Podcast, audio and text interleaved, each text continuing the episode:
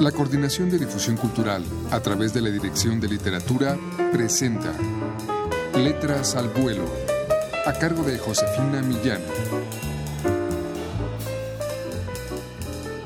Amigos, muy buenas tardes. Escuchemos a continuación de Mayra Santos Febres, poeta, novelista, ensayista puertorriqueña, un fragmento de su novela Sirena Selena vestida de pena.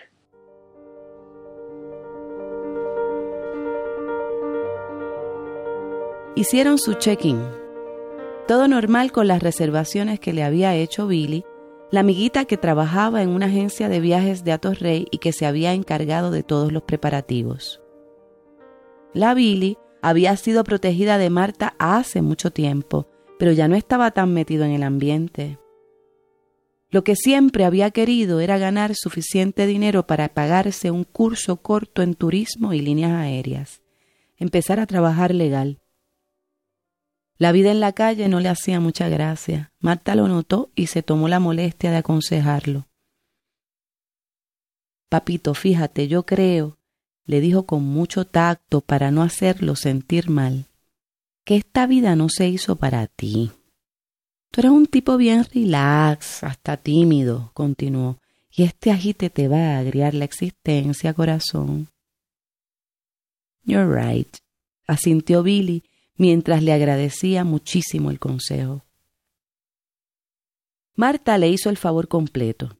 Lo conectó para que le dieran un trabajito, le dio algo de dinero para que se comprara una camisa de hombre Yves Saint Laurent que impresionara el día de la entrevista. Billy, recuerda que todo está en la imagen. Si te ves como un profesional, eres un profesional. Lo demás es coreografía y actuación. Así se ganó la lealtad incondicional de su antiguo protegido, aunque con las locas nunca se sabe. Pero bueno, en alguien se tiene que confiar. También en el ambiente hay necesidad de crear mafia propia, como en todas partes. Piso 11, cuarto 5. Hasta allá las acompañó el maletero, les abrió la puerta, esperó la propina que Marta le dio para deshacerse de él cuanto antes. La habitación era de morirse. Dos camas dobles con cabecera de caoba y mesita de noche en juego, edredones en tonos melocotón que combinaban con el decorado del cuarto entero. El suelo estaba arropado por alfombras de pared a pared. En una esquina lucía un gabinete de cedro con televisión a todo dar de 21 pulgadas y surround sound junto al aire acondicionado central que susurraba su airecito frío. El baño del cuarto estaba impecable. Sus paredes las cubrían losetas blancas y toallas bordadas con el emblema del hotel. Cuando Marta fue a abrir las cortinas, descubrió una vista que era casi tan fabulosa como la decoración del hotel. Desde arriba se veía todo Santo Domingo, la catedral, las calles de la zona colonial, las callejuelas de viviendas, las habitaciones perdidas a lo lejos de otros hoteles colindantes. Todo aquel lujo sacó a flote la niñez de la sirena.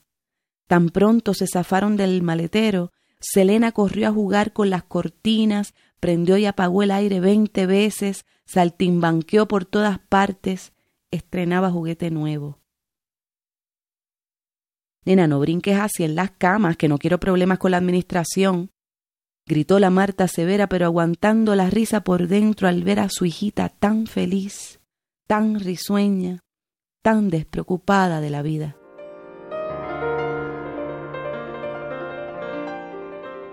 De Mayra Santos Febres escuchamos un fragmento de su novela Sirena Selena vestida de pena, que fue finalista del premio Rómulo Gallegos en el año 2001. Aquí la autora explora la vida de un travesti que no solo consigue sobrevivir, sino que lo hace con una gran intensidad. Adquieran ustedes este disco de voz viva de América Latina, Habrá Palabra, en todas las librerías universitarias o llamando al 5622-6202. Muchas gracias por su atención.